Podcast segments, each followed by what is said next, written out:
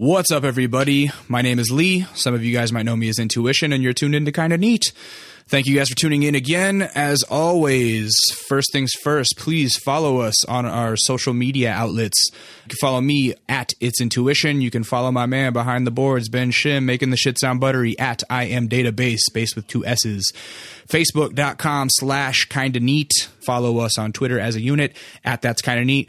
Just broke 500 Twitter followers on the same day that we broke 5,000 subscribers on YouTube, which brings me to say, please go check us out on YouTube, youtube.com slash That's Kinda Neat thank you guys so much for all the views and stuff. Fucking, it just feels awesome. We've been doing it for about seven or eight months now.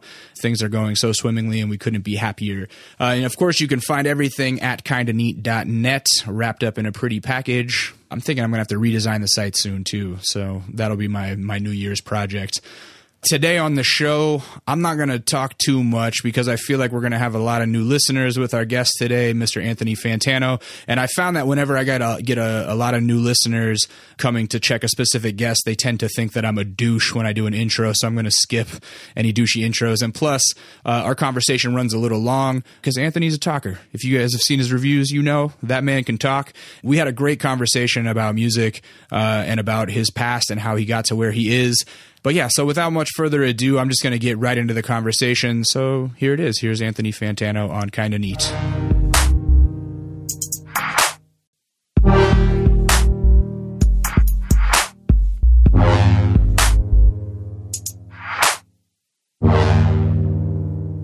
What uh, what brings you out to Los Angeles? What brings me out to Los Angeles is the YouTube Creator Camp, which I accepted an invite to I think back in May, June, or July, and it's just sort of this three week camp, and we're in the middle of the second week right now. YouTube essentially flies us out to uh, California, to Culver City. Culver City, shout and out. We, we hang out at the YouTube space in Culver City uh-huh. for a whole week. Me and um, a few dozen other YouTube channels, all of which are of very different styles. Yeah. You know, there are some uh, older ladies, some sweeter older ladies, middle aged ladies. What that do they do? Arts and crafts. Ah. That do some knitting. Okay. Do some stitching and stuff like that. Nice. There's a younger girl that does crafts too. Okay. There's some makeup girls, some young makeup ladies. Those are the ones you want to hang out with, probably. The they most. they hang out in their own little clique. Yeah, yeah, In the other pretty girl clique. yeah, Pretty girl mob. if they started a rap group. yeah. Then there are some, you know, some sports guys, like some trick shot guys, some guys that do some trick shots. Like basketball trick shots, or what do you like there's this one dude his name is brodie smith he does some insane frisbee stuff wow. like super insane accurate with the frisbee like basketball hoop from 50 yards away sort of thing Wow. you know Yeah. so there's him and a few other guys that sort of do some sports some trick shot stuff there's some vloggers Are there any music dudes for you to nerd out with? I'm the only music dude that I'm nerding out with. There are a few people there who have made like music parody videos and stuff like that, but I'm the only person who does like music reviews. But there are some other channels there too who are they're the only channel doing what they do. Right. There's one girl who uh, she, I think she she just had a birthday this week. She's in her 30s and she does an English pronunciation channel. Wow. Sort of helping people not only uh, get a better grasp of the English language, but she must like, love you know- because you're so well spoken. she said that. She Yeah. said that. And then there's um there's one guy, he's 40, dad of 3, you know, married, lives in Northern California, works full-time for Marvel uh, in the animation department and um, has a YouTube channel where he teaches kids how to draw. That's tight. And there's one guy who does skateboard tutorials and he teaches kids how to skate. Nice. And there's another guy that does songs. He kind of does video game parody songs and stuff like that. And uh, there are other channels too that are sort of, you know, one of a kind in the whole group. But yeah, it's like a real mixed bag. Is there anyone? I mean, I'm sure there are other people on YouTube reviewing records, but is there anyone with as much notoriety as you out there? No. I mean, there are some other music channels that are pretty big. Like there's one music channel called BryanStars, and he just does interviews of bands, but like mostly bands that are like on Warped Tour, Uh-huh. Oh, okay. sort of a lot of pop punk stuff, Yeah. things like that. But um, as far as artists that I'm covering and doing straight up reviews, just sort of like one person on camera, that sort of thing, no. I mean, there's Noisey, and they have like 300,000 subscribers, Yeah. maybe more, and then I think like the Pitchfork channel has like a few thousand more than me. You know, I mean, as far as like other music channels that are covering a lot of the same artists I am.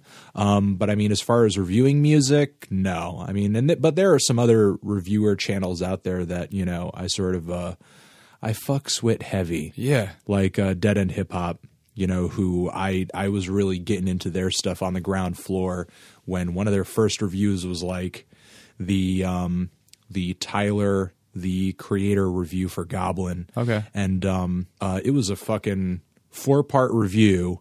15 minutes each video. Wow. And it's just like a round table of all four of them kind of going at this album. And, you know, it's it's really cool to sort of see uh I don't know if you're familiar with their channel I'm not. I mean, it's uh, four older dudes uh, from Atlanta. You know, uh, all of which are like I think the youngest of them, the guy who does the uh, the camera work, he's like in his late twenties, I believe. But the rest of them are like in their 30s and uh, you know just old hip hop heads. Some of them have more poppy tastes. There's one dude, his name is Mike, and he's kind of like the backpacker of the group. And uh, you know, the while you can usually kind of predict how they'll feel about certain records because certain you know people in the group have certain tastes. It's really cool to all see their perceptions on a certain album and what about certain albums turns them on turns them off. And you know and there are some artists like Eminem, for example, I'm kind of looking forward to their Eminem review because he's an artist who I can't really predict how all of them will react to to him. I know I know a guy like Mike will dig him because he's always kind of been a fan, but there are some uh, you know some sort of uh, things unknown about what you know what they may or may not like. But yeah, I mean, I, I really like their channel.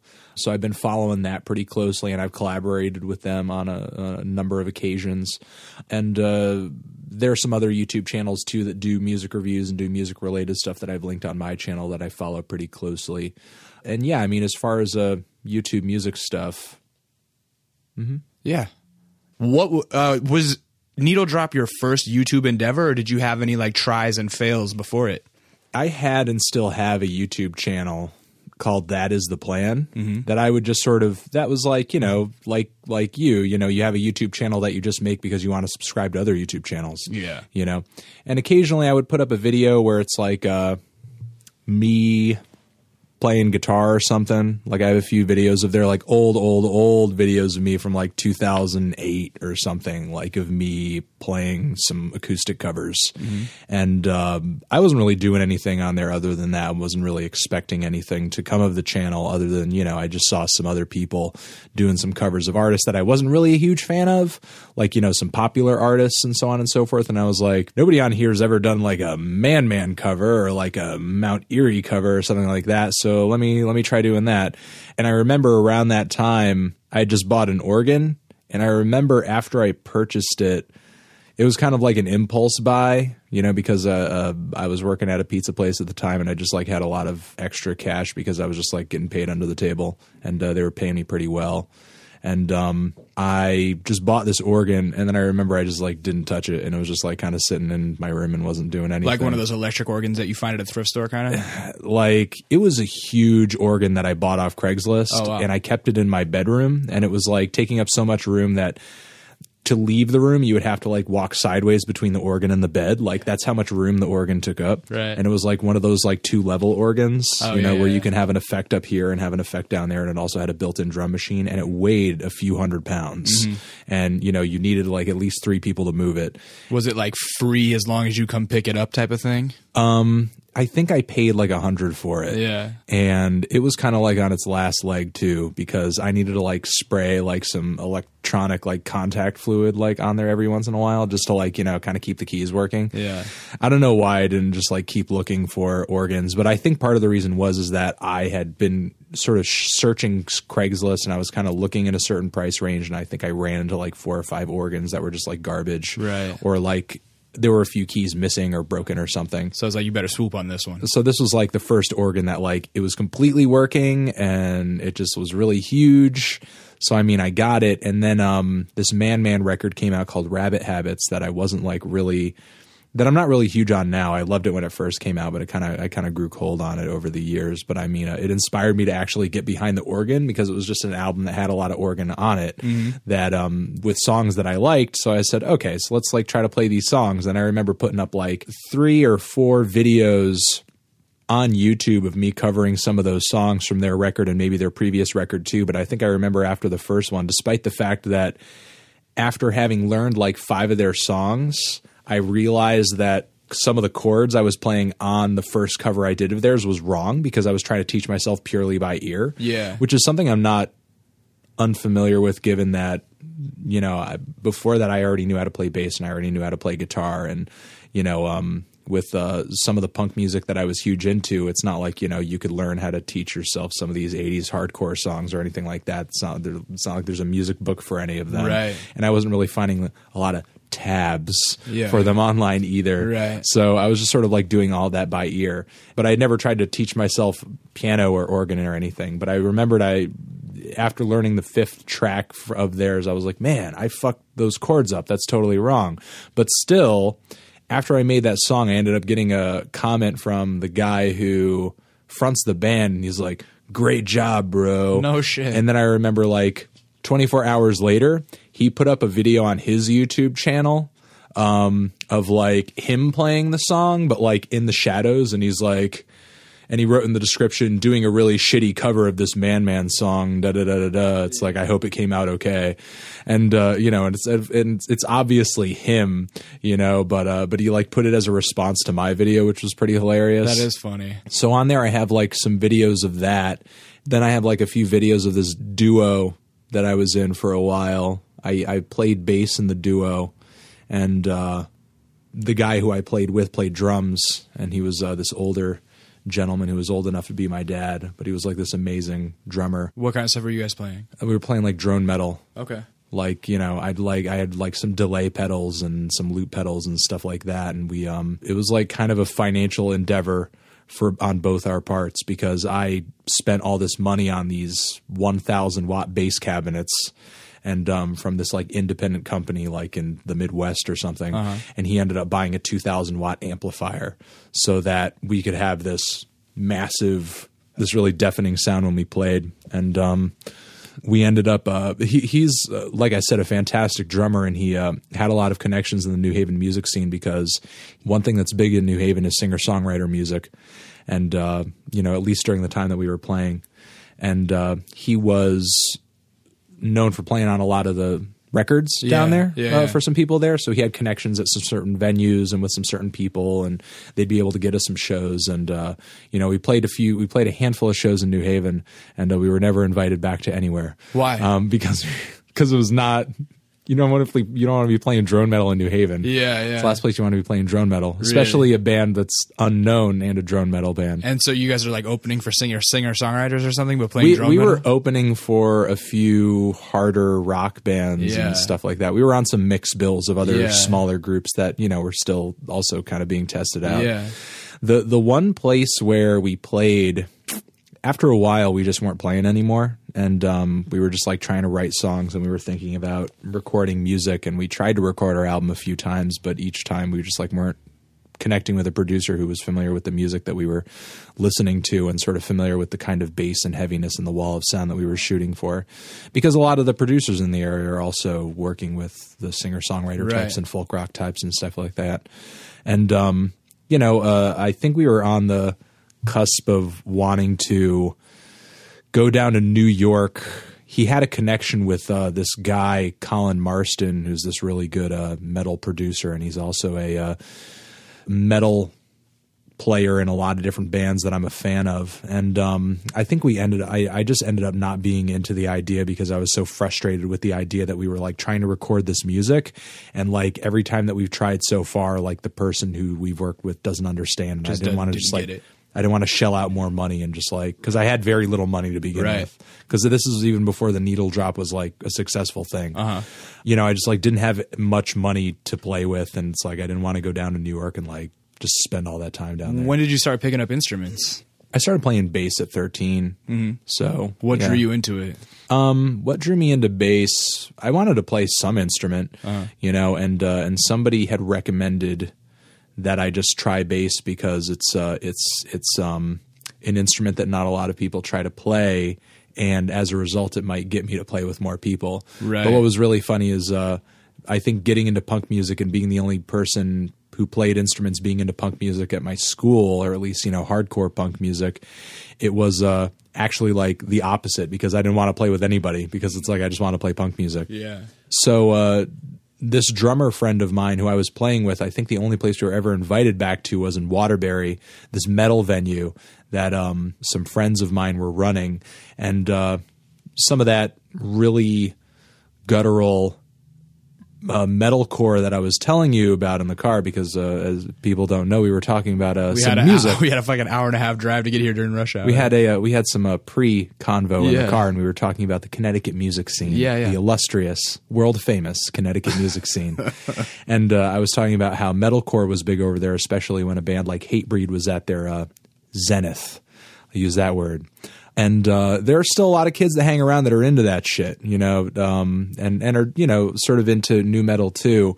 And uh, you know, it didn't really strike me at the time to be a place to play because, like, you know, you want to try to play in New Haven because New Haven is the hippest place in Connecticut to play.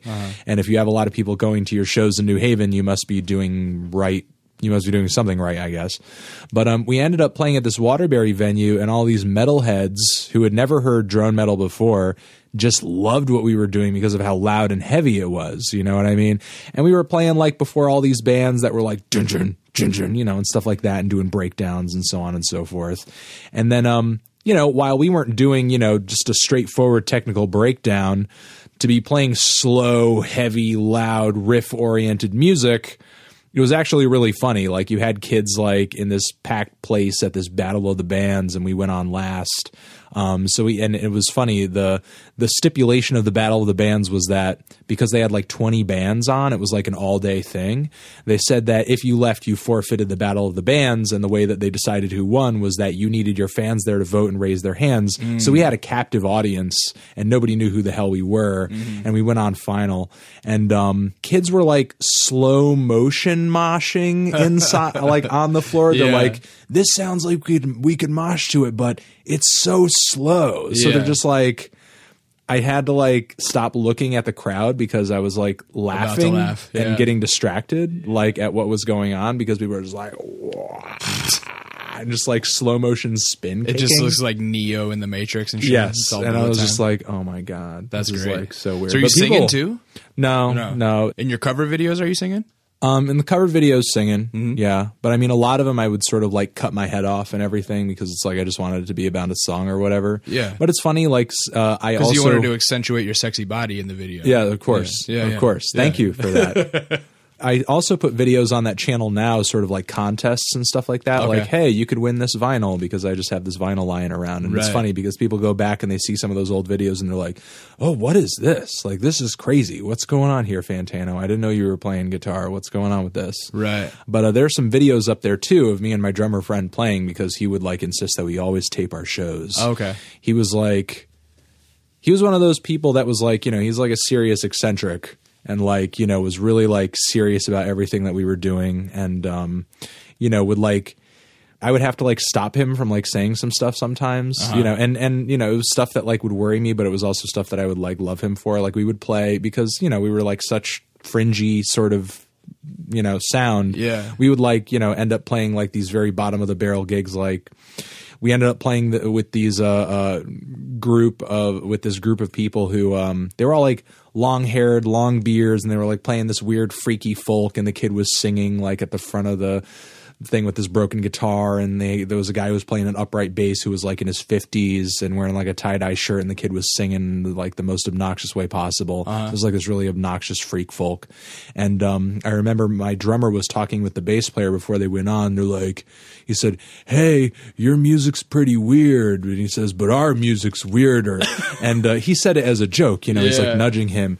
And uh, my drummer took it serious and he's like oh yeah? You think it's fucking you know, you know, da, da, da, you think it's fucking took weird? it We'll show you weird, you know. And then I'm just like, don't, you know. It's like he's just like he's just fucking around. It's okay. That's fine. But you know, he he took how out there some of our stuff was very seriously because you know he really wanted to do something different as did I Right. but um yeah you know the kind of like what we were also talking about in the car you know if you want to do something completely wild and different um Connecticut's not really a place to do it Yeah. you know what I mean it's like What's it like growing up in Connecticut as a kid? I mean, it's like Connecticut's a place where, like, you know, they talk about how hard hitting of a place some states or cities can be. And the thing is, like, Connecticut is just as grimy as any other place in, in, in a lot of spots, you uh-huh. know. But the thing is, is like, you know, most people are like so poor and destitute that they wouldn't like have the money to make music uh-huh. you know anything at least anything like that would be like like you know hip hop for example. Like Yeah. you wouldn't like in Connecticut have some like really grimy ass street shit uh-huh. like going on in Connecticut because rent is so high and instruments are so few. We don't have a lot of music stores and stuff like that. And the ones mm-hmm. that we do are more like rock mm-hmm. based and stuff and uh, while there are some suburban parts and there are some like you know grimier spots and I've I've sort of grown up a little bit in few with um uh, with my parents having been divorced and you know mom moving around a lot but my dad staying in one spot. Um, grew up in west haven which was like a pretty close knit area with like a lot of italian families and stuff like that. But then uh, later down the road like living in like a really crappy apartment building like in Naugatuck with like some you know some drug addicts there and so on and so forth and then like moving up to Bristol which was like kind of a nicer spot but like you know like some some troubled families there too but then eventually my mom got a house in Wolcott but all the while like my father was staying in a more suburban area and I was kind of going in the school district over there so it was like kind of being between these two spots and like you know, growing up with a lot of kids from different racial backgrounds and different like, you know, ethnic and financial backgrounds too. So you had a diverse experience there. I mean, yeah, pretty much. I mean, you know, more than I think a lot of people would assume, and and more than I think a lot of people in Connecticut do, because you know, there's um, uh, there are some very very rich towns out there where you know a lot of people who live in those towns don't really have have a lot of like racial misconceptions and so on and so forth because they don't really hang about with anybody who's not white you Right, know? right. and a lot of people say things about Connecticut because of how rich some areas are. But I mean, uh, I don't know. I don't have the statistics on this. But if you know, if there was a state out there that had a greater financial divide or the greatest financial divide, I would say it would have to be Connecticut, given that there are people that live in the state that you know um are in the one percent of people There are living like the in super America. rich and the super poor there. Yeah, you know, Yeah. but then, you know, there are people who I remember when uh, my girlfriend and I just moved into an apartment two years ago, or like over just over a year and a half ago, and we were looking at a lot of different areas. We were trying to stay in the same area that we were. She's from Meriden, which is another kind of place where you have some suburban areas, but then you have like some spots where you know that are really seedy. But we were looking uh, in an area called Waterbury, where you know my, Yeah. my friend and I were playing. Um, and uh, you know we were just like looking at we were just like looking at some Craigslist rentals and stuff like that, and uh, you know we were like driving through spots with boarded up houses and everything, and like mattresses out like on the side of the road, and like you know cars piled up on top of each other parking on the street. It's like you So know it's like Detroit or something. exactly you know, and it's like uh, there are kids like running around and like most of the houses look like they're just must be condemned, you know, at least in some sort of way. And um, yeah, you know, th- there are spots like that in that Waterbury area where like you can't get like a really nice place to live. And if you can, because of how corrupt the politics have been over there for so long, like the taxes are insanely high, like way higher than they should be for a place like that, Right. you know, in terms of like property value, you know. You said your parents split up. What age was that at? You got brothers and sisters? I have one brother who's Yeah. uh, four years younger than me.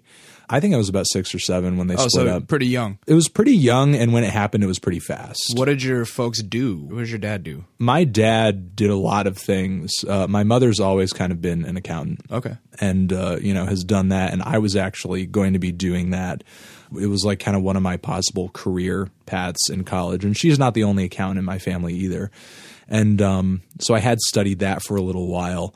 But uh, but my my dad was kind of like a jack of all trades uh, jack of all blue collar trades. Like he did a lot of metal work and welding. He worked over at the um, the shipping warehouse doing a lot of facilities stuff for uh, Stop and Shop, which is essentially like one of the largest grocery chains in the New England area. It's now owned by like some Swedish company, but like when I was a kid, it was like a local company. And he uh, worked in a warehouse over there. He owned a few gyms over the course of uh, when I was a kid. I, I'm trying to remember whether or not he owned two or three gyms. But either way, you know, he always had me as a kid in the gyms because that was like his job. You know, he built some of the equipment there, especially uh, more more so in the second gym that uh, I remember him owning when I was uh, older. He ended up having to close the first gym down. You know, as as well as the next one because it wasn't making money, and it was partially because you know me, a lot like him. You know, you, you have kind of a belief in a way, and and and a way in your head as to how things should work, and you're very hardline about that, and you're very stubborn about that, and you want it to work that way. And while you know gyms can serve a, a myriad of different purposes and health lifestyles, he was very into powerlifting and you know just pretty much wanted to cater to that sort of crowd. So dad's a big dude then. Dad's a big dude. Yeah. Dad was dad's like well over 300 pounds at this point. No shit. Dad was over f- like 400 at another point and trained a lot of other big dudes, you know, um, Yeah. and bodybuilders too, you know, Yeah. people who just wanted for the cut look, you know, and uh, trained people for competition too. Wow. Um, Are you a weightlifter? I mean, you know, everything that I learned from him, you know, I mean, it was it was never anything I pursued on a competitive level, but I mean, it's like you know, I was a kid and I was with him for the day and I was 12, 13, 14, 15 and you know, it's like there's nothing to do at the gym but lift weights, so it's like right. why not? Yeah, I mean you're built like a brick shit house, man. You're a big boy. So, you know, Yeah. so he just had me like lifting weights because it was fine to do. I mean, there was there wasn't anything to do at the gym. I mean, I was at the gym after school. Yeah. You know, until like five, six, seven, eight o'clock. Yeah. And whenever it would close. And it was playing gym, it was uh, lifting weights, eating chicken cutlet sandwiches and playing video games. And Yeah. that was pretty much it. Why uh, was mom moving around so much? You said like just different jobs, take her to different places. Um, it was different jobs and just wanting to move into a better place. Yeah. You know what I mean? Like where we used to live in Naugatuck was like not a nice place. Mm-hmm. And then in Bristol, I mean, it was fine and it was safe, but we had like crazy neighbors. You know, we had like one year we had all of these college kids that like partied so hard and it was like noisy all the time and like you know they would spill kegs and like beer would like come down Oh, like yeah. in the ceiling and then like you know another year and another year after that we had like couples that would like fight angrily and really loudly all the time and just like in this unapologetically like loud we don't give a shit if anybody hears us kind of way Yeah. and um you know and then uh from there uh you know eventually we moved into Wolcott which was like the suburban town which was fine and um it just so happened that the town that my dad was living in doesn't have a high school and that all the kids from that town actually ended up getting shipped over to Wolcott to do school. Okay. So I would have ended up going to that school anyway. So was it a pretty even like 50-50 split with the parents or did you stay with more one than the other? it was it was even, Even split. split. Yeah. And they've always remained civil and shit. I mean, for the most part. I mean, when it comes to the kids, yeah. Yeah, you know, for the- as far as like sharing the kids and everything, yeah. Yeah. I mean, they never really got along, and they don't really like speak or anything like ah, that. I feel you. you know, and when they do, it's not like pretty. Right. But everything's cool in terms of like I didn't ever feel like I never got to see my dad. You know, I Right, saw my dad a lot. Right. As did my brother. What's your brother like? Did, did you guys share a lot of similar interests or do you guys, are you guys Um, opposites? I mean, we do and we don't. I mean, I think we're opposites in terms of just like our energy level and just like our drive. My brother is much, much, much more chill than I am, whereas I'm like super hard work, super this, super that. But, you know, it's like I feel like while that gets me places, sometimes I make myself crazy. Yeah. Whereas he's just like so much more relaxed. You find it hard to relax sometimes? Um, I mean, Do you, know, feel like a I piece of shit be- when you're not doing something? Sometimes, yeah, Yeah. a lot of the time, Yeah, actually. absolutely. But the thing is, not only not only do I feel like a piece of shit sometimes when I'm not doing something, but like even when I'm just chilling and doing nothing, it's like my head is just thinking and thinking and thinking and thinking Yeah. and thinking. You know, it's like it's hard to just like shut it off because Mm-hmm. it's going a million miles a minute. Yeah. So you're a workaholic.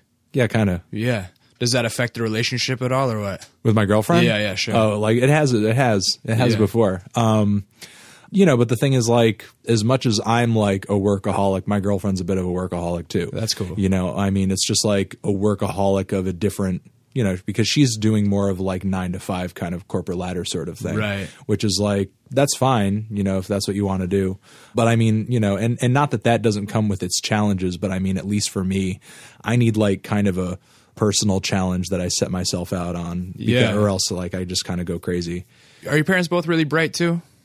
I mean, I guess in their own certain ways. I mean, you know, when it comes to like weightlifting and powerlifting, my dad is like a borderline genius. Yeah. you know, your dad is- sounds like a real like- man's man.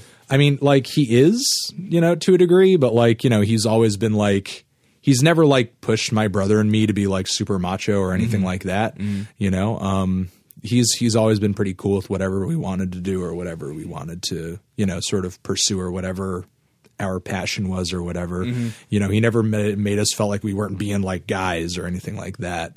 But um in terms of like the whole powerlifting thing, I mean, it's like, you know, he's had pages and books about powerlifting written about him and Okay. you know people who are of a certain era in powerlifting like know his techniques and you know peop there are certain people who have trained with him who have gotten really famous and sort of have went on to train other people. But the thing about powerlifting and you know bodybuilding in general is that like the people who to be in your peak condition, you know, and everything like that, it's just like a really small window in your life. You know what I mean? It's like you can't power lift with the same longevity that you can play basketball or Right. like, you know, play another sport where, you know, even more people are watching you. Uh-huh. So it's like not only is it difficult to make a really long lasting and famous name for yourself because it's such an unpopular sport, but it's also the fact that you only have so many years to kind of like make it happen. Right. You know what I mean? And the and the fact that he, you know, in terms of like starting a weightlifting franchise, you're pretty much in a smaller market. You know, there's not a big market for anything in Connecticut. Maybe like foodie shit, you know, and like uh, stuff like that. You know, Martha's Vineyard type Right. stuff. But I mean, in terms of like weightlifting and bodybuilding, it's not exactly like Connecticut is a hot spot. And my mother, you know, is bright in that. I mean, she's definitely the the workaholic, you know. Um, and I kind of feel like I got, I kind of feel like I got that just like I have a passion for something and I just like want to, you know, and I only care about that and I only want to drill deal through it. with that, you know, like my father does, but kind of like I have that drive to work like my mother does. Yeah. And um As a kid, was it? uh did it get picked up on pretty early that you're like uh I would imagine that you were like magnet or GT or like gifted pretty early on and it must have been recognized. No? No. Not good in school? Nobody really said I was bright as a kid, and I didn't even really think I was bright as a kid Yeah. either. I didn't think I was bright either. Yeah. My grades were always pretty like B plus, B minus. I was never like an A plus kind of kid. Yeah. I thought school was boring a lot of the time. But I mean, but my dad was always like, if there was one thing that my dad was ever stern about, it was getting good grades. Yeah. And my dad was like fine with me getting B's and everything. So Yeah. I just kind of like maintained at that level. I find that so surprising because just because like I'm sure you get told this every fucking day, but you're so well spoken and like never stumble or anything. You just sound smart as a fucking whip. You know what I mean? I mean, like I said, I was never like crazy, crazy, insane, like in love with school. I mean, I think like the one thing in like the few things in school that I liked was like math. You know, I liked math and um, I liked the idea of history and stuff like that. But I always felt the things that we learned about were boring. I mean, I like I have this vivid memory of like being in like very early grade school and um, having a conversation with the teacher and like being upset that we learned American history last year and that this year we weren't learning Chinese history. Oh yeah. And I remember, History is very biased in American schools. and man. uh, you know, it wasn't even that. As a kid, I wasn't like, I feel like American history is biased or anything Yeah, like yeah. that. I was just upset because I wasn't like, we learned American history last Let's year. Why do we got to do it again? Let's like learn some Chinese history. Yeah, yeah. You know, it's like what happened in China. Yeah. And then my teacher, I remember my teacher just said, well, we live in America, so we learn American history, which Yeah. was just like, ugh, why? You're like boring. Yeah, you know, and it's like, and and of course, like you know, what's American history in first grade is different than what's American history when you're a senior in high school. But I remember in the next grade, it was like the same thing to me. Right. You know, I was just like, I just wanted something different. Yeah. Um, where does this passion for music come from? Were your parents into it? Uh, my mom and my dad were never really huge, huge into music. Like, there's not like a music nerd in my family. My Yeah. father will tell you himself that like.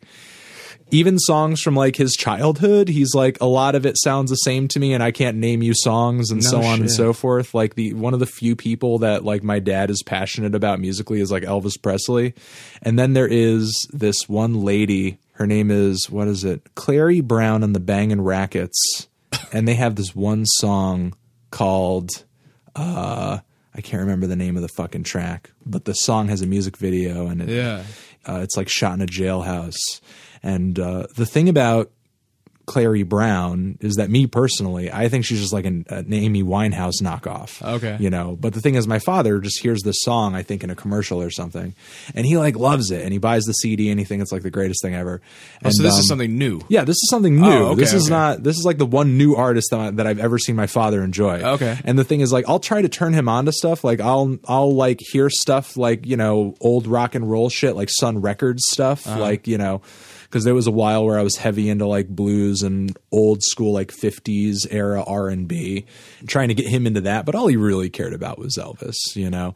And not that Elvis isn't an artist worth caring about, and not that he wasn't a unique artist, but um, you know, I guess my father has a lot of brand loyalty, you know, when it comes to music. Yeah. Um, but I mean, yeah, and you know, my mom, I mean, you know, she loved music as a kid and she speaks really fondly of the artists that she grew up with, but um, you know, I wouldn't say she was an expert on any of them. She never really played an instrument or anything or, or had the drive to learn an instrument really proficiently. I mean, I think maybe what was the best thing about um and not that my dad was ever a person who was like you shouldn't listen to this, you know, because I mean, there were moments where if I was in the car with my dad and I was trying to put in a CD or something, he'd fucking throw it the fuck out. And be Oh, like, really? Get out of here. You know, Yeah. but if I'm listening to it on my stereo, he was fine with it. Right. But I mean, at least, you know, my mother was really open to whatever I wanted to listen to and she was very interested in, in whatever I wanted to listen to. And I remember like as a kid, another thing we were talking about was like nu metal and Yeah. stuff. And, you know, there were some nu metal bands that I liked. And I remember like, uh, you know, like when Rammstein came out. Oh, you know, yeah. Though not technically a, a Oh, new man. metal band, but The like when first- Rammstein came out, yeah. like that Du Hast song, like I loved that song when I was when it first came out and I was a kid, but my mom was like, "That's a good song." The first time I heard that song and saw that video, I was so stoned, and it came on MTV, and I was just like, "What is happening right now?" It was so weird to see a German metal song on fucking MTV. It was on MTV and uh, Strange. as far as my weirded out MTV moments, I remember uh, not stoned though because Yeah. I was probably just four years younger than you. yeah, yeah. But um, I remember like having nightmares after watching the Nine Inch Nails video for "Closer." Oh god, I was like, that when I- video, yeah, was very. when I was a kid, that was like the most fucked up thing Yeah. I'd ever seen. But anyway, Yeah. uh, So yeah, I, mean, you I mean, was getting into mu- getting into music almost seems like a form of uh, a quiet form of rebellion or something. Like you know, my parents aren't into this. Maybe this will be my thing. I don't know. I never had a moment in my life where I felt like I wasn't allowed to listen to something. Right. You know, I mean, even tracks that like, you know, sometimes I'll go back and I'll listen to stuff that I used to listen to as a kid and I'm like, I'm surprised my mom let me listen to this, Oh, you know, because, uh, uh, uh, you know, it was like Marilyn Manson and shit like that. Yeah. Actually, like the first band I ever got super, super, super obsessed with was Rage Against the Machine. Yeah, that was one of my early ones too. My Yeah. dad's friend Aaron gave me a shout out to Aaron Boyle. He gave me a um, tape of theirs when I was in sixth grade, and I remember distinctly. Like, actually, he told me, "Don't tell your parents I gave you this," and I'm like, "Yeah, Rage Against the Machine was a huge in- early influence on me." you know like i remember um I, you know i was always into i was super into stuff that i heard on the radio but then i remember like when i was a kid i guess the only maybe moment of tension in regards to music was like i remember for a few years or maybe it, maybe it just felt like a few years when i was a kid maybe it was just a year because it happened during chris it it finally occurred during christmas but i think i remember all year just like begging my mom for a boombox because you know i just wanted something that i could listen to the radio on and sort of play tapes on and stuff. And um, I think what made me want a boombox was like this really funny clip. You remember that show, Salute Your Shorts? Dude, I just tweeted about Salute Your Shorts yesterday. There's this episode of Salute Your Shorts that I cannot find on YouTube. Yeah. Actually, the first half of it is on YouTube, and I think the episode cuts off before this part occurs. But there is this part in uh, in this episode that just sort of like burned itself into my psyche and just Yeah. like made me want a boombox, you know. And um, yeah, just to like you know play your music and listen to your music. And then I remember like first tapes I got. Evil Empire was like the first tape that I got. Yeah. And then I remember I was like, that's when Green Day did Dookie too. So Yeah. I was like, I like Dookie. That's Dookie was so huge when it came out, man. Dookie was huge. Offspring was huge too. Yeah. Got Offspring. Actually, my mom loved Offspring. Yeah. She liked Got to Keep Them Separated. Yeah. She thought that was like the best song ever. She would like always repeat that chorus. I've told this so story funny. before, but uh, at a junior high like dance, there was like a dance competition, and I was one of the only people that entered, so I won, and I won two tapes, and one of them was The Offspring, and the other one was Keith Murray, "The Most Beautifulest Thing," and uh, I still have those tapes to this day. Yeah, Nice. Yeah, yeah.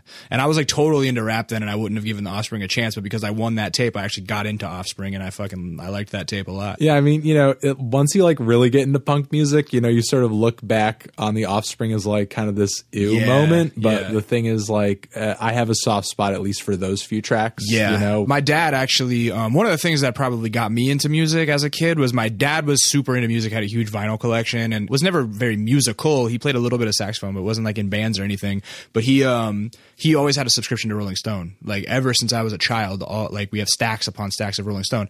And so I remember actually reading when the Offspring tape came out. Like they had a big article in Rolling Stone about it, and the next month uh, in the letters to the editors, one of the fans was like, "Oh, fucking calling the Offspring punk rock is bullshit. Like that guy's got a PhD. Like he's doing for punk rock what fucking you know so and so is doing for this and and like this backlash." And that's when I was like, "Oh, punk. I should look more into punk rock because this sounds cool. If this guy thinks these guys are fucking dorks, then there's probably some really cool shit out there, you know." So yeah, that's funny. yeah. Um. So yeah, I mean, I was I was huge into Offspring, and I had some like poppier tapes too. Um. I mean, I had a Bush tape, had a Red Hot Chili I still Peppers think tape. that bu- first Bush album's good. I had uh, the 16 Stone was the one. That I Yeah, the had. one with like uh, "Come Down" on it and stuff And, like, like, that. Machine Head. Yeah, Machine Head. Yeah. So I had that one, and I had like I think I had uh, I had Crazy Sexy Cool too. Okay. I had that TLC tape. yeah. Shout out to Left. I had that one. I had Coolio. I had Coolio tape. course. Coolio because fucking Gangsta's Paradise Yeah. was the jam Yeah. back in the day. That was right around the time that um, Regulators came out. The uh, Above the Rim soundtrack was a big one right around then. there was that, and um, what else was? What else did I have a tape of? I mean, I just had a bunch of tapes, but then I remember I think, and then there was something that like almost destroyed my passion for music. What was that? Weird Al's Bad Hair Day. Oh, fun Which- fact: Weird Al is my very first concert I ever went to in eighth grade. Really? Our GT teacher took us to see Weird Al. Weird Al actually like I I listened to Weird Al obsessively Mm. at that point. And then I remembered I listened to that tape for months on end to the point where I had worn the tape down to the point where all the songs sounded funny. Yeah. And because I was just constantly just like fast forwarding and rewinding parts and stuff like that and like trying That was the album with like the Jurassic Park song on it. and that was the like album where the Coolio cover. Oh, okay, yeah, like yeah. the yeah, and every Amish that? Amish Paradise. Paradise. And then after that tape came out, I felt like I couldn't take music seriously anymore Because he had lampooned it so because hard. he had lampooned it so hard, and it's like I was just like, man, music's just this one big joke now. And then, and then around that time, that's also when like CDs started to sort of come on the Yeah, come up. yeah. And um, I think I kind of took a break from music for a little while. And then I remember um, a handful of years going by and not really following music too closely because I think what also happened in addition to all of that is that my boombox broke. Uh, I think I busted my boombox. yeah, and you know I can't live without my radio. Exactly. So I mean, literally, music world just shut off for Yeah. me. You know, outside of what was like going on in the car. And then I think like a handful of years later, like my mom ended up getting remarried, and this was around a time when like they were having those. uh uh, those handouts go out that was like get 16 CDs for a penny. Oh yeah, yeah, the little catalogs. Exactly. Yeah. So it's like uh, I remember uh, my stepsisters, my brother and I were all like allowed to pick four CDs each between the four of us. Yeah. And uh, you know, and and I remember just like seeing all these CDs in there that I had no clue what the fuck they were. And um, I think like out of some of the CDs that we ended up getting picked up, of course I got a fresh copy of Raging Against the Machine's Evil Empire. Yeah. Because that was like, you know, I didn't have, I couldn't play the tape anymore. Yeah. I- that was like the first thing I was like, oh, that. Yeah. You know, that's the shit. Um, that was the Yellow album, right? That was their second that was, album. the, that was the album that got Grammy nominated. yeah, yeah, that was a big one. I remember that. Bulls on Parade on yeah, that thing. Bulls on Parade. I re- actually, I think I've maybe told the story, but uh, I was on a baseball trip my freshman year of high school, and I remember like being on the trip and staying up late because MTV was going to premiere the video at midnight. Really? We had a game the next morning at 8 a.m. and we were supposed to be in bed asleep, but I stayed up and just to see the Bulls on Parade premiere, and it was like a real life changer. Really? Yeah. Oh yeah. That was a big album when it came out. That that was like one of my favorite. So that's still one of my favorite songs ever. And the thing is, like I said, I got put onto him in sixth grade, and as a sixth grader, in it, like quietly in my bedroom, singing like, you know, fight the war, fuck the lords. Like, oh man, this is like my rebellious shit. You know what I mean? That was amazing. So.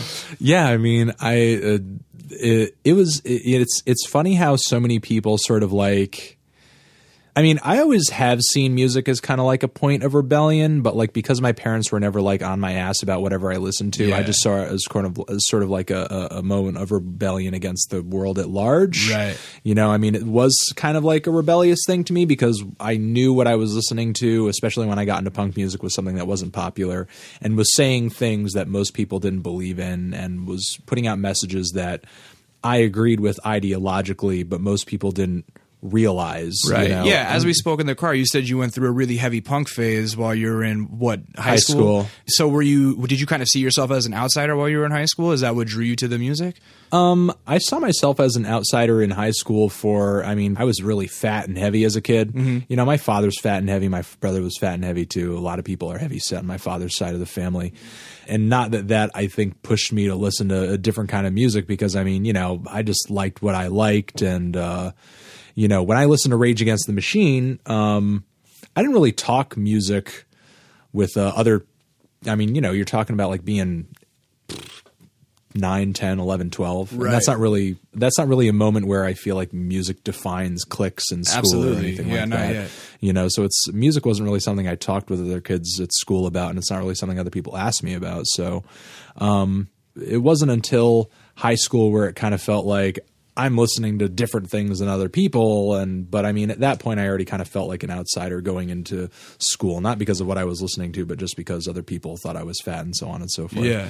and uh, you know that alone sort of you know in a time when childhood obesity wasn't like the norm Right. you know like being the only fat kid in school but uh yeah when i got into high school i got into like nu metal stuff like marilyn manson and slipknot and that was mostly through other people who you know were sort of at the rock kids table Yeah. you know because out of everybody who was there that was pretty much all who i identified with off the bat Yep. and uh, and that's what they were listening to you know they were listening to Korn they were listening to Limp Bizkit. Limp Bizkit. But also, you know, around that time too is like when I started checking out TRL and, Yeah. and that sort of thing. Like Yeah. after school, like if I wasn't watching like whatever cartoons were on, I was Were watching were you into the Deftones? Um, I, you know, honestly, never got huge into the Deftones. As much as I remember their songs on the radio, there are Yeah. certain groups that like I feel like in retrospect had much better discographies than some of the groups that I was Yeah. into, but I just they never ended up clicking with me. Deftones actually aged pretty well too. Like They some of their back catalog, going back and it's like you're like, oh wait, I don't know why these guys got bunched in with Limp Bizkit because they're a lot better than that. I think. Yeah, I mean, it's like you know they had some of the similar sounds and everything Yeah. like that, but it's like they, you know, Tool is an example too. Oh, Tool- is Tool's band, great. Tool's a band that I heard when I was a kid, Yeah. but honestly never fucking owned an album of theirs. Yeah. But talking about different personalities, my brother actually clicked with Tool, Yeah. and he ended up getting opiate and, and Ænima and, or anemia and uh, one thousand days, no Lateralus because one thousand days came out, ten thousand days came out after that, um, and Lateralus, and then I ended up actually appreciating them through him because they were a group that clicked with him versus Yeah, me. yeah. I was much more and and I think this is why you know Deftones and Tool they're just like the the while they do have hard rock sounds sometimes they're just much more chill they're much more sort of like subtle you know and when I was a kid I just like You hard rage. hitting fucking Yeah, shit yeah. and um you know that was just like my amp personality and I wanted music that like reflected that When you say that you were in high school and there was nobody else listening to the same stuff as you, did you have at least like one confidant, like best friend, where you guys were where- growing together musically? That's where I heard about the punk music. Yeah. Because the thing is, you know, maybe up until like the f- halfway through my sophomore year, or no, maybe it was like just after my sophomore year, uh, there was this one kid in school who liked punk music too, but he was like two years ahead of me in school. Yeah.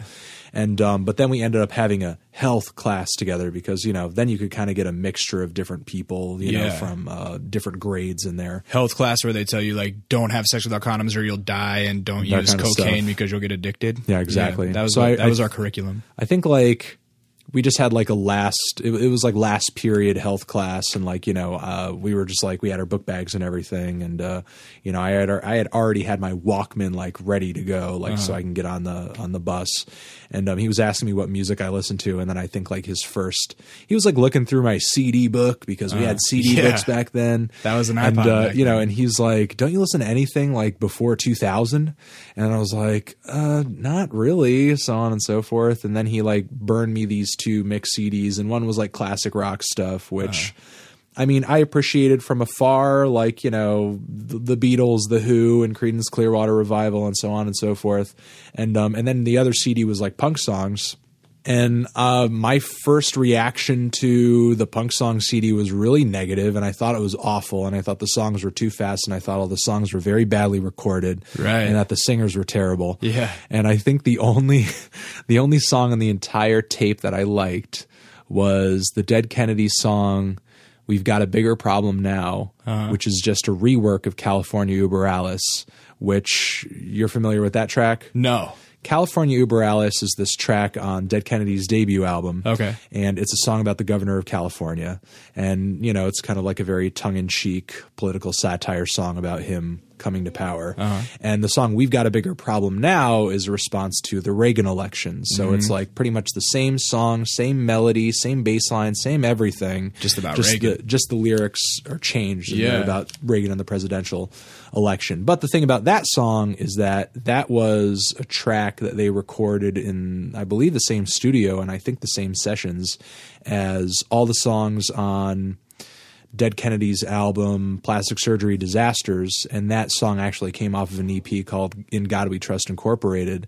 And both of those, I mean, for punk records and just for rock records in general, both of those records are recorded fantastically, you know, especially even for 80s music. Like, you know, there's like, there are very few punk rock records from the 80s, and I think punk rock records in general that like have as fast and as harsh and as aggressive and as colorful a sound as those two albums. Like the uh-huh. guitars are so brittle and bright, and the bass is so crunchy and just like really thick, and the drums, like the drum set sounds amazing. And so that was the gateway drug. just hearing a very nice, cleanly recorded punk rock song was the uh-huh. gateway drug. But the thing is, like, I had already been listening to Green Day and Offspring, and I didn't when You've when been I listening when I to got like the derivatives of it, basically. yeah, but the thing is, when I was listening to that, that was just like rock for me. I didn't define it as punk. I didn't know what punk rock was. Right. You know, and and you know that's another thing. Like even though I had lived through a time when Nirvana was all over MTV, I as a kid I never It- like we're at that age where it kind of missed us. I'm even being four years older than you. Like I was almost a little too young to grasp Nirvana at the time. You know what I mean? but still even at the time like I got how big they were, but it wasn't for me yet. At the time when they were first coming out, Yeah. um, I mean, yeah, you're right. I was like, I was too young when they were first coming out, but when I was first getting into MTV, Yeah. you know, and they were still playing their videos, Like heart shaped box and shit. Yeah, I mean, they were still playing their videos, but it just didn't really resonate with Yeah, me. It same. wasn't until like my senior year of high school that I was like that I bought Bleached, and then I bought In Utero, and then I bought Nevermind, and then um, I remember uh, in college when uh, actually my my pretentiousness reached new lows, and I actually ended up selling pretty much all of my nu metal CDs. Yeah. and um, as well as my uh, Nirvana CDs, like a total dick. Yeah. You know, and and it's now into my mid twenties that I bought back my Marilyn Manson, my first, my Antichrist Superstar. Yeah. I bought back my Nirvana CDs. And, uh, and a few others too that I remember selling off. Yeah. Uh-huh. because I got really into singer songwriters, and I was like, "This is the best." Yeah. you know. And it's like I got really into Tom Waits, who is the best. Tom Waits is great. But um, uh, I remember at that time just sort of thinking like because it was it was just like you know moment after moment after moment of me just kind of like having this extreme and just like thinking okay I've found the shit you know and then just like kind of casting off everything that I had been listening to previously Right. you know um, because I remember even though I didn't give up all my punk stuff at that point I was listening to significantly less punk music sort of uh, in that time but I mean uh, uh, you know, and I was getting into Bob Dylan and some Neil Young and you know, stuff like that. It's interesting that you say that, like getting rid of old stuff. Um, and, and you also mentioned like, you know, when you're 9, 10, 11, like music doesn't quite define you yet, but there is a, there is definitely a moment in your life where it feels like what you listen to defines at least partially who you are. You know, like you're either a rap kid or you're a punk kid or you're a metal kid or whatever. Like, how old were you before you felt like I'm just a music kid? When I felt like I was a music kid, I mean, that was definitely in college. That Yeah. definitely happened in college, you know, and I was just like feeling like I was a music nerdy kind of person. Yeah. Um, the reason that I asked you about if you had like a confidant who you grew music- musically with is because mine was a kid named Josh, Josh Jansen. He was my best friend since fourth grade. And ever since we were kids, we were always kind of like these rebellious uh, music listeners. Like we stole his brother's Beastie Boys tape, like uh, License to Ill, when we were in fourth grade. Actually, Beastie Boys was a group that I was I was heavy into Yeah. in high school because that's when Intergalactic came out. Intergalactic, and I mean, even the you know, check your head before that was amazing. Like, all, they have a great. but still, that was like that was before that was Yeah. before me. You Yeah, know what I mean? absolutely. And then and then from Intergalactic, I ended up getting into ill communication, Yeah. and then um, it wasn't actually until college.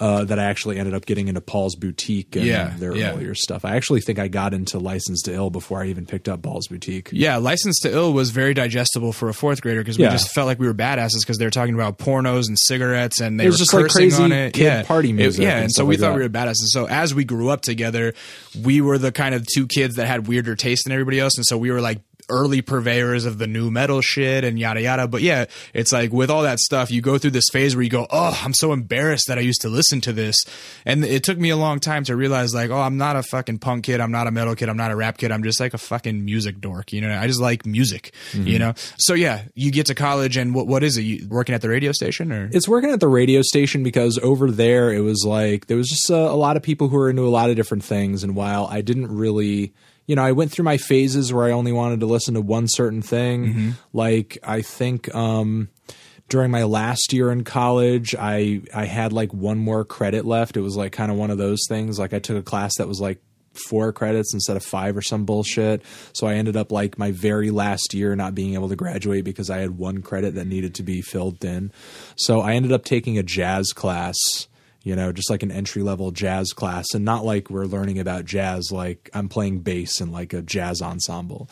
And part of the reason I was curious about it is because I had been I had always been playing bass. I've been playing bass a lot. A lot of people would see me play and say I'm pretty proficient, but I didn't know how to walk. You Mm-hmm. know, I knew nothing about walking bass lines, and you know, sort of the idea of the walking bass line Yeah. just eluded me. Right. And whenever I would hear, you know, and not just in jazz because I wasn't really listening to a lot of jazz at that point, but you know, you know, with bands like Aerosmith and a lot of the earlier classic rock bands and a few punk groups here and there, you know, I would hear a walking bass line in a song and I was like, what the fuck is that? How do Yeah. they know what to play? How does that even make sense? And, you know, at the time, like all I knew was traditional music theory. And my bass teacher at the time never taught me jazz, never really showed me anything jazzy remotely. I was playing mostly like blues and like 80s rock kind of stuff. And then there was one day when um, I'd gotten a hold of the bass books to the two first Rage Against the Machine albums, and then we sort of worked through all the songs on both of those. And um, so, I mean, there wasn't like a lot of, uh, and you know, and and there are definitely approach notes that are played in those Rage songs, but that to me was something that like that must work some kind of crazy music theory way that hasn't been like explained to me and all i knew was like scales and chords and stuff like that. Right. so i didn't know exactly how walking bass lines worked and how you assemble them and what makes you want to play this note that's not in the scale at a certain time. So i wanted to take that class because that kind of eluded me. And then i remember through that i ended up kind of getting into jazz because my teacher was telling me about all of these uh, CDs that he had bought in the library, and then I remember I was like, for several weeks, like maybe four to five weeks, I was uh, just grabbing like fifteen or, or so CDs at a time and just Yeah. like ripping them onto my computer, right, right. and that's how my jazz collection started. Yeah. Um, so you know, I, I pirated you know upwards of like forty five or like hundred CDs or something. Right. You know, and um, you know, and it was like John Coltrane, Miles Davis, Rahsaan Roland Kirk, uh, as well as like um, he was telling me a lot of bass players that I needed to listen to, like Jaco Pastorius, as well as Charles Mingus, Duke Ellington, Thelonious Monk. And you know, and the thing is, that friend of mine who got me into punk music, he was also really heavy into jazz. That was just something that he didn't really show me because it wasn't something I really took interest in. Yeah. And then after that, I was able to ask him some stuff, and he was able to recommend me other things like Sonny Rollins and so on and so forth, and Art Art Blakey, and that's sort of where my jazz appreciation ended up coming from, sort of like really late into college. You know, just like the, I mean, he had big band stuff, and I like some of that stuff, and I like some of the early early stuff, but my appreciation was mostly like that experimental 50s 60s 70s kind of ensemble stuff uh-huh. the trios the quartets and quintets and and sort of uh, as I listened to more jazz, I ended up kind of gravitating more toward like a lot of the fusion stuff that happened in the '70s with uh, Herbie Hancock, like Yeah. bringing rock and funk together with it, and Frank Zappa and uh, Mahavishnu Orchestra. Inner Mounting Flame is probably one of my favorite albums ever. You know, not just like a rock or a pop out or, or a jazz album. I don't know if you've heard that record, I've not. but it's. Um, have you heard much Frank Zappa? Yeah, I fuck with that. With I mean, Zappa. you know, like Inner Mounting Flame is like pretty much all of the jazz rock stylings of Frank Zappa, but minus, but totally instrumental, minus all of the silliness Yeah. and like super, super serious and hippy dippy. Uh-huh. And, um, but just crazy time signatures and shit. crazy time signatures, super tight playing. I would actually say, you know, Frank Zappa was a really great composer, and while he had like really amazing solos on some of his records, and and you know, I think him and the guy who played guitar in Mahavishnu and uh, fronted the band and spearheaded them. Um, uh, his name was uh, John McLaughlin. He's still alive. He and Zappa were on really on par in terms of chops, but John McLaughlin picked better musicians to play with him all the time. Okay.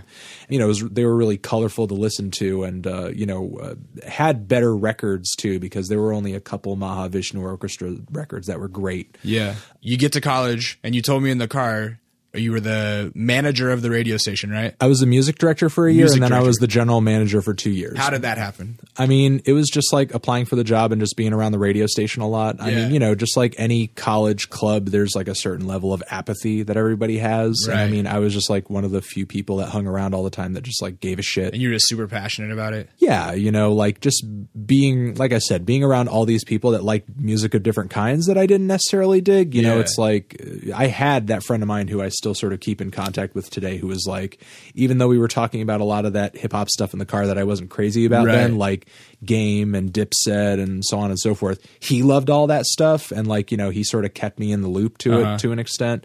And, you know, there were people who were big into a lot of that pop punk Blink 182 shit. Right. There was one kid who had the most listened to show at the station, and it was an all Dave Matthews show. Get out. Yes, not only Dave Matthews, like I could see album- Dave Matthews being huge in Connecticut. He is huge in Connecticut. There was a stint of time where, regardless of whether an album came out, he played every year. Wow. and it would just like nearly sell out. Not Yeah. only because people were huge into his music, but it was a great place to buy drugs. Oh yeah, yeah. So you know, and sort of do that. And he it- kind of was- became like a modern day dead or something. in a way, Because yeah. they're jammy. They're they are they are jamming live. Yeah. So, yeah, you know, Dave Matthews was really huge in Connecticut. What was your show about when you had a show? my show was just incredibly random, and me and my friend like just found great joy in just trying to play as many just like left field, nothing has anything to do with any other thing artists as possible. Like play some Dead Milkmen, and then play some like Art Blakey, and like you know, and then play some Stooges, Yeah. and you know, and uh, and play some like Public Enemy. so just like eclectic mixes. it was just eclectic yeah. mixes. What you year know. was this around? This was like 2005, Mm-hmm. 2006. So yeah, I mean that was that was the radio show that we used to do, and we called it Happy Fuzzy Fun Time. What uh what did you study in school? Was it accounting? I studied in. I was gonna go into accounting in high school, but then I decided I wanted to work in radio. So when I went into college, I kind of did a liberal studies thing, and I studied uh, three minors. I did political science, I did communications slash broadcasting, and I did uh, journalism. Okay. So those are the three things that I did. You know, so I was just sort of taking my classes, general manager of the radio station, kind of picking up on some different bands and artists from people who went there. Like, you know, Tom Waits is how I, I got into Tom Waits because of the radio station. I remember it was around when he came out with that album Real Gone, which I think was like 2004. Okay. And, uh, that's like his most distorted record. My dad was huge into Tom Waits, and uh, there are a few records that I've gotten into, but I've not, I've not delved into his whole extensive catalog. So I mean, you know, there were just like a lot of moments in, in college where, like you said, I just kind of discovered that I was into music more than anything, and that I was appreciating because even though people were like sort of specializing in certain things and Yeah. knew more about certain things than I did, I just kind of saw myself gravitating toward a little bit of everything. Yeah, rather be a jack of all trades. Yeah, you know, and then uh, uh so I was the general manager for two years. Did you start doing reviews on the radio station at all? No. Did you ever write reviews? I you know I never really wrote a review review. I think uh, also around this time like LiveJournal was popular. Yeah. and um, I had a friend of mine who turned me on to a tribe called Quest because she wrote like three paragraphs in her live journal about who they were and left a link to download low end theory Yeah. and um, so I was like, never heard of them before.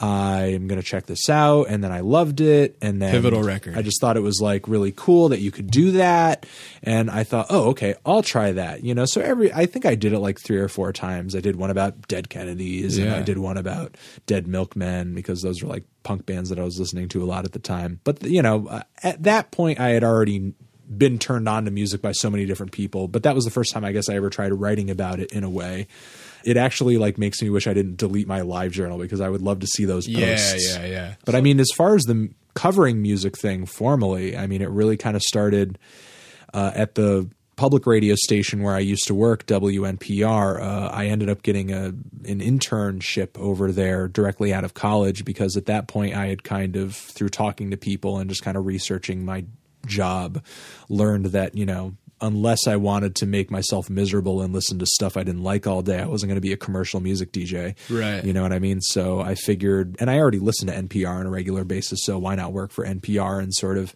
do reporting? And that's what I was already studying. So, uh, you know, I kind of went over there and I was shadowing some reporters and hanging around the morning show and helping out doing production and stuff like that. And uh, it was a moment where the radio station went from being all classical to all talk, like within the span of a few months. It was like a nearly overnight change. Wow. And um, they were repeating a lot of programming at night. I decided that I would do a music show because I used to do a music show in my college years, and uh, you know, like which just ended, and I kind of missed doing that. So I was uh, making some demos for a music show, and I was giving them to the general manager. He liked them, so we started doing a podcast with that. And uh, then I think maybe six months later, they were taking this half hour show and they were airing it live. And although they weren't paying me for it or anything, you know, I just thought I was really psyched to air it.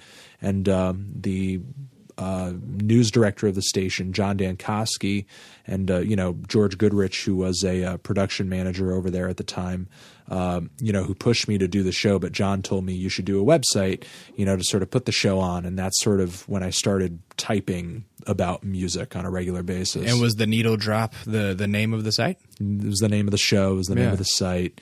And um, that's when I first, I mean, honestly, that's when I first started like following Pitchfork and not like in a sort of like I'm loving everything they're talking about kind of way, but it was like sort of becoming cognizant of this online form of music journalism, you know? Yeah. So it's like Pitchfork started in like, I think the late 90s or something, and this is already like 2006, 2007. Yeah. So I mean, while I dug deep about a lot of stuff, it was only through like hearing about things that my friends had listened to and sort of getting recommendations from other people who I know are into certain stuff. I was never like a huge rock magazine person or like a huge music website person. It was all just really like recommendations from friends and just kind of seeing other people's record collections. It's interesting about sites like Pitchfork and sites like, and you know, folks like you, like though they don't cover just one genre, I almost feel like the amount of variance in the type of bands that they cover still encapsulate this one mega genre of what like people that are aware on the internet are listening. You know what I mean? Like it's like the same people that are aware of Danny Brown are aware of Fleet Foxes or whatever. You know what I'm saying? Like it's like this big hip internet genre or something. Yeah, but the thing is, you know, there was a, a you could be an artist who, for the longest amount of time, is sort of outside of that circle entirely. You know, Yeah. Fleet Foxes is a group that because their debut EP was on Sub Pop Records, they were always in that circle. Right. There was never a point in their career where they weren't in that circle. Right. Whereas Danny Brown has all of this previously re- totally released in material. G Unit and stuff like that. Yeah, you know, and he has stuff like you know when he came out with the hybrid and he uh, sent it to me in an email and he was like, I love the hybrid, by the way. the hybrid is an album that did not end up growing on me until after I listened to Triple X and Yeah. you know Triple X dug it and I think Danny Brown said like he sent me an email with that album and um I think he said like he he said like one of the biggest turnoffs like for me to get me to review something he's like Pitchfork just reviewed my album you should review it too Oh, yeah. so I was just like I've heard that the the Really? way the way to not get a blogger to blog about you is go like, oh yeah, this blog, this blog, and this blog already wrote about me because it's like, yo, you want to be the first. You know what I'm saying? Yeah, it's it's not even like you just want to be the first, but it's like is there, you know, give me a real reason to listen to you. You Right. know what I mean? It's like Right. just because somebody else reviewed you doesn't necessarily Right. mean I'm interested, you know, it's like I think what I was trying to say earlier about a mega genre is almost how what we were talking about, where at certain ages in your life, you feel like music defines you. Yeah. I feel like this younger generation that soak up a lot of music from the internet. It's almost like the way that they define themselves is by not being defined by any fucking genre, just being aware. You know what I mean? Of, of all these different genres and, and like getting to pick and choose the albums from those genres that they want is kind of this like definition of being aware about music now. I mean, I th- I think people are still defined. I just don't think they're being defined by a certain genre or anything Yeah. like that. You know, it's like they're like you said, they're and, and that mega genre you're talking about is just hipness in yeah, general. hip, exactly. And um, you know, the the thing is that's different now is that people are able to listen to so many different genres and not have to conform to what it is to be a rock person, what it is to be a hip hop person, Right. what it is to be an electronic person. There's some people that conform to those lines, you know, and uh, they only listen to hip hop and they only listen to rock.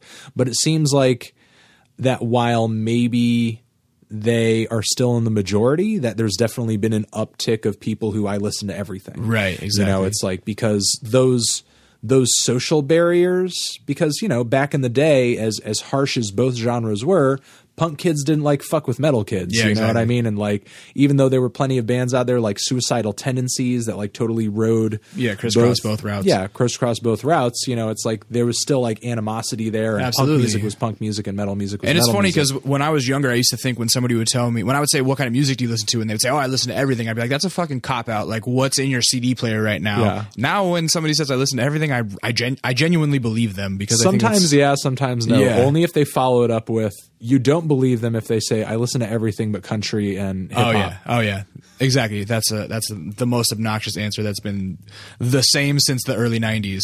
I've been hearing that. Okay, let's briefly wrap this up about how you kind of became the fucking Anthony Fantano of the needle drop. Like, what was your first record review you put online? I think the first record that I reviewed on the Needle Drop Yeah. site was either a Hawk and a Hacksaw's album with a few uh, Eastern block musicians. The Hawk and Hacksaw is this band that features the drummer from Neutral Milk Hotel, and he plays like uh, Eastern European music, klezmer, Balkan music, so on and so forth, which is a genre of music that I got into because the same teacher who was into jazz was big into klezmer, was big into Eastern block music because he himself was Jewish. Was your format similar to what it is now when you put that video up, or how I mean, long did it take was, you to come it into was that format? similar. It was similar. I mean, the blog and me writing it was similar in that I just kind of reviewed whatever I wanted, and sometimes you know something was really popular and kind of hip, like a Deafheaven record, for example, and then something was like not a lot of people were covering the Hawk and a Hacksaw record because you know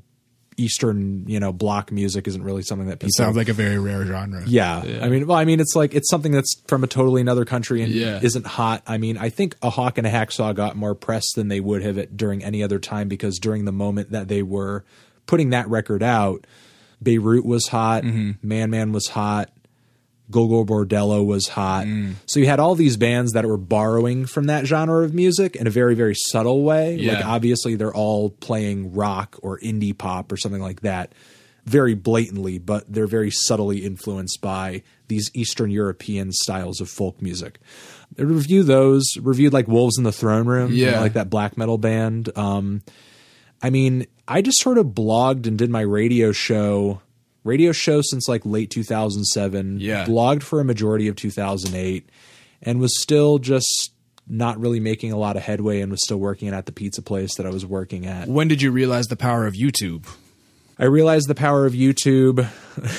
realized the power of YouTube. It's a powerful fucking resource, man. It's a powerful thing. Well, I mean, like I said, I was doing my That Is the Plan Yeah. YouTube channel, not like seriously or anything like that, but I was on YouTube all the time and I followed some YouTubers and out of all the time that I had spent on YouTube and checking out bands that I liked, I'd never seen anybody talking about music on camera. Right. And I didn't have a lot of money for a fancy blog layout. Neither was it something that I felt like if I spent money on, it would just sort of change things overnight. Right. You know, like, hey, if I want my blog to be big, I got to put a whole bunch of money into Right.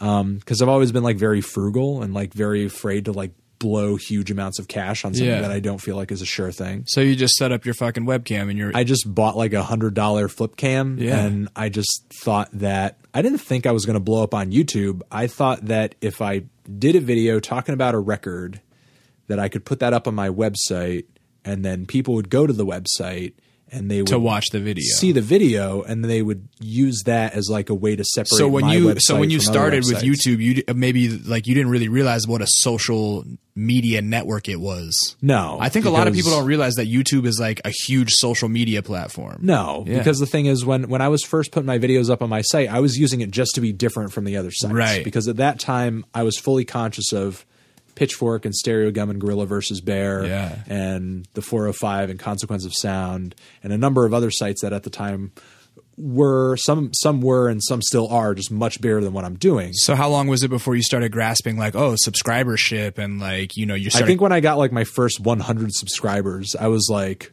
wait a hmm, second you know and the thing is at the time i was still getting you know a little more traffic on my website and getting more plays on my podcast than i was on my youtube videos but it was just sort of like in the matter of a few months i got 100 subscribers that's like you know that's more than i've gotten in a few months doing these other two things Yeah. so let's just continue doing this and then i think at the end of 2009 I had 1,000 subscribers, and that was like making maybe a video a month. Uh-huh. And I think the fir- the very first review I ever put up on YouTube was a review of Jay Reatard's 2008 okay yeah singles collection. Uh-huh. And um, yeah, I was just doing a review a month. I did a review of Black Lips 200 million thousand.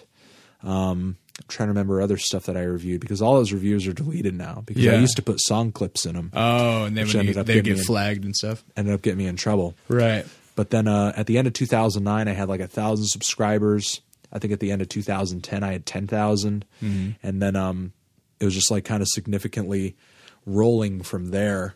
Yeah I feel Uh, like once you hit that first ten thousand it starts to get a little bit uh, exponential huh I mean, it's always been a very slow, gradual upward hike. But the thing is, as I go up, it's like the momentum keeps going Yeah, faster. But the yeah. thing is, I've seen channels get that, but then do the exact opposite. You know, it's like there's no telling when you're just going to like, you know, go over the hill or go down. I Right. mean, but then again, it's like the channels that I've seen do that. Um, you know, some of which I have fallen out of favor with, and I have my own personal reasons why I don't like it anymore. Maybe that's the same reason other people stop liking it. You know, but I mean, I feel like the best way to have continuation of popularity on YouTube is just to do something that is as good as you can possibly make it and just make it be something that you can do continuously consistently every you know week like i can review records all the time you know the thing is uh i guess uh, there are some people who nobody makes a video planning on it to be a viral video Right. and being around the youtube space and meeting all the youtube people that i have over the years there are plenty of people that try to make viral shit Yeah. and it just ends up falling flat on its face Well, and that's what I find so interesting about your channel is like you don't have any technically viral videos, but we've talked about like you have a shitload of subscribers compared to most channels, but you still would be called a quote unquote medium sized channel. You know what I mean? But you keep chugging away at it, and like the consistency. It's made you a very influential person in the industry, I feel. And like, despite maybe like purely YouTubers being like, oh, that's not that many subscribers, like, I don't know. Like, I, I think that uh, people really respect your opinion, and I think that uh, like some of your reviews are like events. You know what I mean? Like people are waiting to hear your review, and I find that so interesting. Whereas you probably are more influential on modern pop culture than somebody who might have like fucking you know five million subscribers. You know what I mean? I mean, in cer- I'm I'm definitely influential in certain circles. Yeah. You know what I mean? But the thing is, I don't know. I feel like uh, uh, there are some YouTubers who, uh, I mean, music is such a, especially some of the music that I review, it's such a cool thing. Right, You know what I right. mean? It's something that like people who are influential and in the know and are in power try to keep, you know, sort of tabs on in order to kind of, I don't know, have this self reflection of themselves that, like, you know, I'm still in it, you know, I'm still with it. There are a lot of people who, you know, I feel like um, have that mentality and they give shit a pass, even though the music is complete shit, but only because it's hot and it's cool now, you know. And the thing that's really sad and unfortunate about these days is that a lot of the artists who sort of come forward with that kind of thing, it's like their sound is so based upon just or their popularity is so based upon buzz and hype Right. that as soon as people just sort of lose favor with it they just like completely start ignoring it and they Mm-hmm. don't even acknowledge that it was bullshit to begin with and they just start listening to whoever's hot right now Right.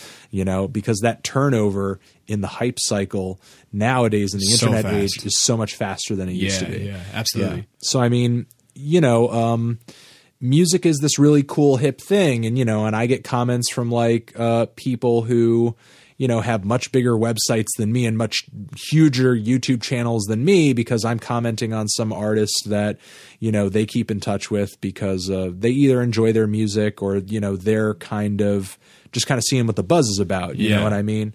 You know, like one of my um, recent videos, uh, the Tyler the Creator the Wolf Right. uh, album, Right. like Ray William Johnson commented on it and just Yeah. sort of like good review as usual, bro. Shout You out to know? Ray William Johnson. And then I think like a thousand subscribers just like poured in, uh, like shortly after he left that comment. Wow.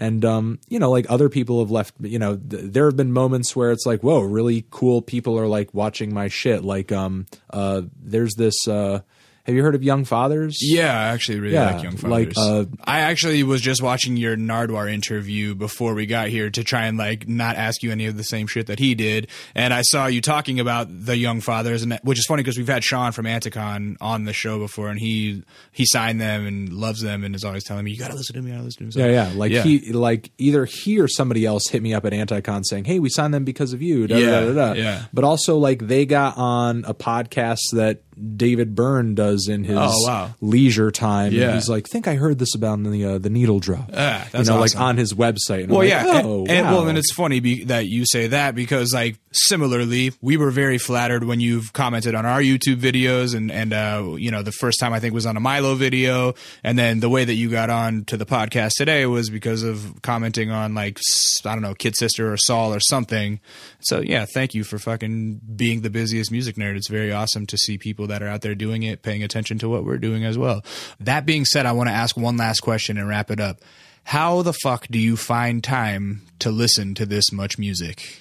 I was just talking about somebody at uh, the YouTube space about that Yeah. because we have to do a um our YouTube channel something that they re- recommend to us is to do a channel trailer, which is something that it's a video. Uh-huh. Yeah, yeah. It's a video on your front page that people see if That they're not subscribed. Yeah, right. and it's just like mine is this really shitty like thirty second or one minute long video where it's like, "Hi everyone, I'm Anthony Fantano. Yeah. I kind of do this thing." Yeah. and uh, that's it. I just always put our newest video as the trailer. Well, I was talking to the guy. I was talking to this guy named Marcus, and uh, shout out to Marcus. I was talking to him about this idea for a channel trailer that I have, and it has to do with people asking me that question.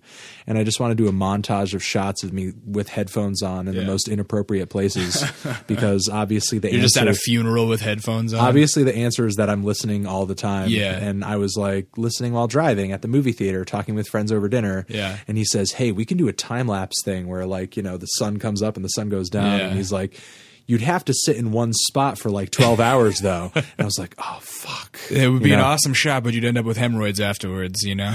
I might do it though. Yeah, you Might should. do it. I Why not? to get a pillow down there. Yeah, there you just go. kind of sit still. Sit with a donut, and then the only movement will just be your hand switching to the next album or something. That'd be a great shot. Yeah, he said I could just be either listening to something or Yeah. I could be um, with my laptop. And he says, "What's cool about it is you could actually be working."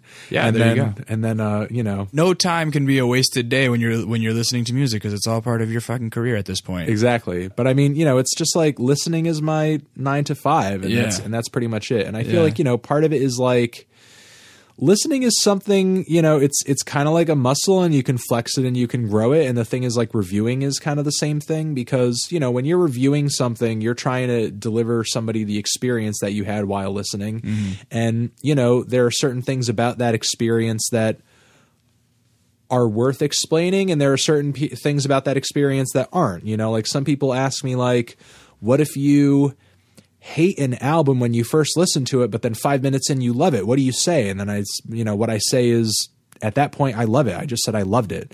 You know what I mean? Unless there's kind of some like some kind of significant thing that changed my mind or you know it was like a complete 180 or just like totally unexpected um you know that's not really discussed. You know it's just like there are certain things that I'm looking for in the listening experience you know in terms of emotions that come out in terms of lines or sort of melodies or lyrics or beats or grooves that hit me or just what the general mood of the album is because I'm trying to just sort of not only explain to people how I felt about it but maybe sort of what they're getting into Right. if what they can look forward to. if they try it and what they might overlook or miss if uh, sort of they're listening to it sort of in the background or something Right. like that Right. you know How many spins do you give a record before you review it? depends on the record, you know, but the thing is some records I've hated and I've given it a review off of a few spins. Some records I've loved and given it a review off of a few spins merely because at that point and and this is really only stuff that I feel like I can do with artists that I'm the most familiar with because I kind of know what to expect. I know their history and um, you know, I know their style and um, I sort of know what to look for and what to listen for. Mm-hmm. You know, I can kind of pick that out fast and I can pick it out easy. Mm-hmm. The records that end up having to require, you know, I, I, as long as I know if I like it or don't, how much I like it and how much I don't, and what about the record makes it appeal to me, then I go forward and I review it. You know, because the thing is, I can decide I've listened to something after the first listen, but that doesn't necessarily mean I remember everything off of the record Yeah. that I like. Are you That- taking notes as you listen the first time? Um, yeah, sometimes yes, sometimes no. You know, depends on some some records are just so like like Swans the Seer, for example. You know, that the album's like over an hour long and it's such a demanding long haul of a record that you really can't be doing anything else other than listening to the record if it's actually going to like leave an impact on you and you're going to remember anything that happens uh-huh. because it's such a if you if you listen to it in the background it just sounds like one never ending Right. moment of chaos Right. you know but if you actually are paying attention you see the different moments because even though there are quiet moments there are loud moments the shifts and the growths and the you know ascents and descents and alterations that happen in the music are so either fast or very gradual and slow Subtle. that if you tune out for a minute you don't know how it got to where it is now Right, you know right, right. there's some records like that that I can't really be doing anything else other than listening and I won't feel comfortable writing anything until I'm on like my third or fourth listen or something like that.